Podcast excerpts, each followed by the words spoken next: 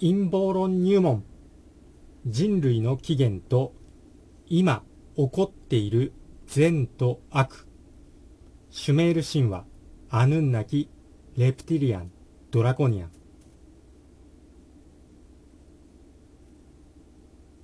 今とってもおかしなことが起こっていて日本の政府もうそれどころか政治家日本どころか世界でも何かがおかしいぞということに気づき始めた人が増えてきています。では、このおかしなことの根源は何なのか。そこに興味を持つと、どうしてももう神話とか人類誕生にまで遡っていく必要があります。例えば、なぜ遡らないといけないかって言ったら、例えば、古代文明や神話に描かれた明らかに人間じゃない生き物。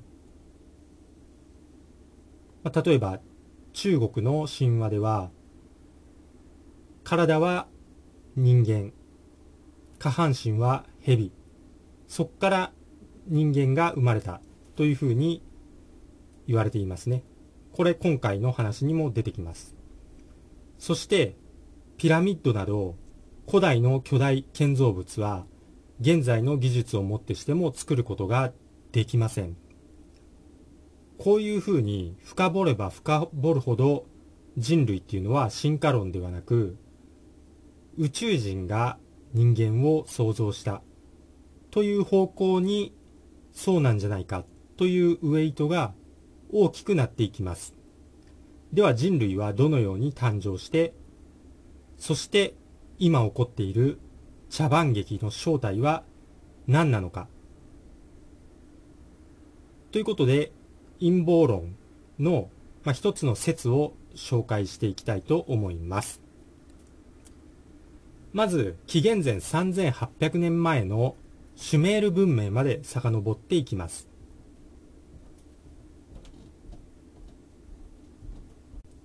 シュメール文明は突然誕生した謎だらけの文明になります。普段は普通はだんだん発展して文明になっていくんですけど、で、その形跡も残されているんですけど、シュメール文明の場合は本当に忽然と発展した文明、かなり高度な文明が急に現れたんですよね。まるで宇宙から何者かが来てまあ、そこでいきなり文明を作った。そういう登場の仕方をしています。そうです。このシュメール文明を作った宇宙人こそがアヌンナキと呼ばれる惑星ニビルから来た宇宙人ということですね。シュメール神話に登場する神々の集団、これをアヌンナキというふうに言っています。では、シュメール神話とは一体何か？簡単に本当にかいつまんで話しますと、シュメール神話は、まず、アンとキという神様がいて、そこの神様がエンリルという神様を生みます。でこのエンリルっていうのは、真男というか、不倫して他の神様の妻を口説いてしまうんですよね。で、そのことがバレて追放されていきますね。エンリル。この神様がエンリルと言います。その間も神様は増えていって、神様が増えると食糧難がやってきますね。食料が乏しくなって食糧難がやってきます。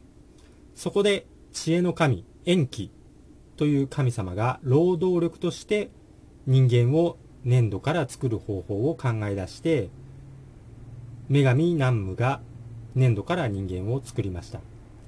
その後人間はどんどん栄えて傲慢になっていって争いとかも絶えなくなったんで洪水を起こして滅ぼします。でその時延期は信仰心の熱い人間だけを洪水の信託を授けて助けました。これがシュメール神話ですね。で、この塩基とエンリルのこう壁画というか残されていますね。これが塩基がこう蛇ですね、下半身が。これ中国の神話のやつと共通ですよね。そしてエンリルは結構人間の格好をしてますね。このようにアヌンナキっていうのはシュメール神話が元になってます。もともとアヌンナキが住んでいた惑星ニビルというところなんですけど、そこで核戦争が起きて、有害な宇宙光線が降り注ぐようになってしまって、それを防げないといけないと。で、そのためには金が必要だったんですよね。そしてその金を採掘するために地球にやってきたというふうに言われています。これが本当に大元になりますね。アヌンナキは3から10メートルほど身長がある巨人なんですよね。だから世界で巨人伝説とかありますよね。これをアヌンナキと言われています。で、その時に金の採掘の指揮を任されたのがシュメール神話に出てくる延期ですね。延期は下半身が蛇のような姿をしています。ま、さっき画面見せたやつですね。そして、延期にはエンリルという弟がいました。で、このエンリルっていうのが精神性を重視する性格で、姿形は人間の男性とほぼほぼ一緒でしたね。巨人ではあるんですけど、人間の男の形をしていました。神話だと、まあ不倫男なんですけど、実際は精神性が高いということになってますね。最初は、アヌンナキ、まあ、神様本人が、こう、金の採掘してたんですけど、結構重労働すぎて反乱が起こったんですよ。そこで延期は、地球にいた恐竜とアヌンナキの遺伝子を組み合わせて、レプティリアンというものを作りました。全身、鱗で覆われているトカゲ人間ですね。これですね。レプティリアン。トカゲ人間です。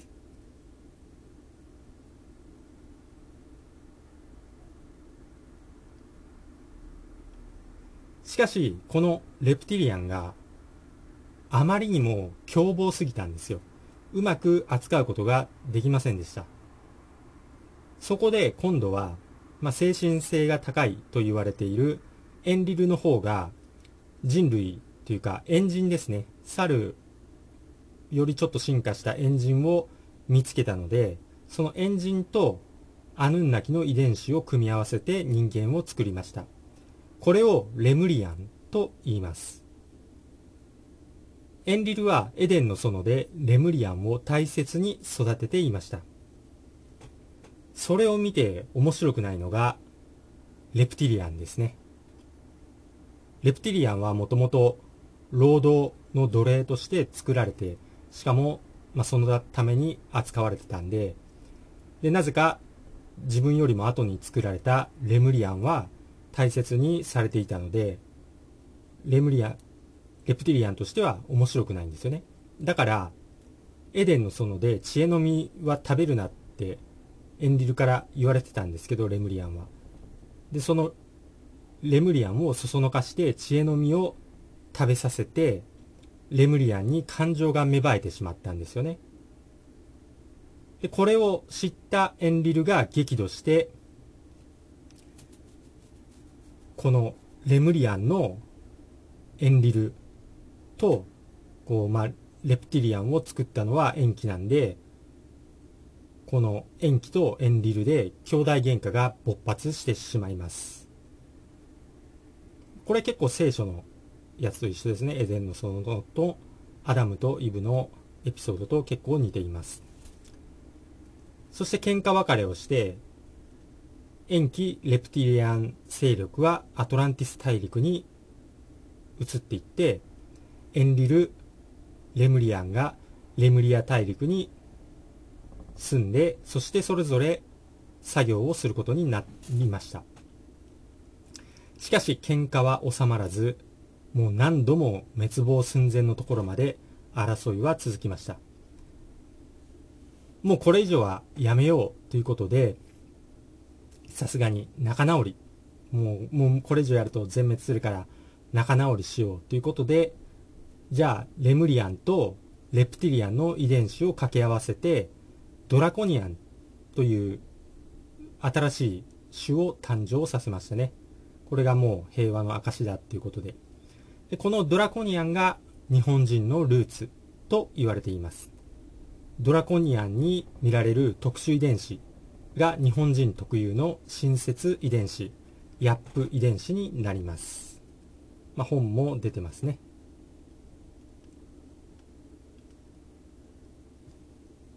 さあ、これで平和が訪れたかと思いきや、もう執念深いレプティリアンはこんなことではもう満足しません。もう許せないので、もう何が何でも。ということで、人間を影からもう支配して、もう古代からもうずっとですね、永遠に争い続ける。そして闇の支配。これが今も続いている。というのが陰謀論の大まかな流れになりますね。だから今もずっとレプティリアンとこう人間の争いが続いていると。まあ争いというかもうレプティリアンがもう支配してしまっている状態ですね。これがずっと続いているということになります。でこれがやばいところまで来ているのが現在ですね。こんな感じになりますね。どうでしょうか？分かったでしょうか？一応これ知っておくといいかなと思います。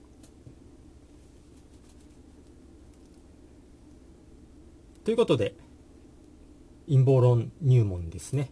だからこれを知っとかないと、今何が起こっているのかっていうのが、いまいちよくわからない。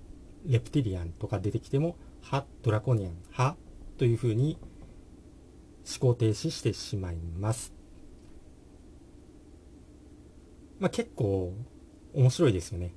ということで今回の話は終わります。最後まで聞いていただいてありがとうございました。このように視力回復やアンチエイジング、若返りなどいろんな健康情報を定期的に配信しています。チャンネル登録をすると YouTube で更新がわかるようになりますので非常に便利です。チャンネル登録をして次回またお会いできることを楽しみにしています。それでは参考になったよという人はぜひ高評価、グッドボタンをポチッと押しておいてください。よろしくお願いいたします。では私がトレーニング中につぶやいている言葉を紹介して終わります。幸せに満たされ、幸せが溢れてくる、幸せにしていただいて本当にありがとうございます。豊かさに恵まれ、豊かさが溢れてくる、豊かにしていただいて本当にありがとうございます。強運に恵まれ、やることなすことすべてうまくいく、強運にしていただいて本当にありがとうございます。新しい細胞がどんどん生まれ、どんどん健康になる、健康にしていただいて本当にありがとうございます。足のつま先から指のつま先、頭のてっぺんまで、すべての細胞さん本当にありがとうございます。それではまた次回お会いしましょう。チャンネル登録とメンバーシップ登録よろしくお願いします。それでは。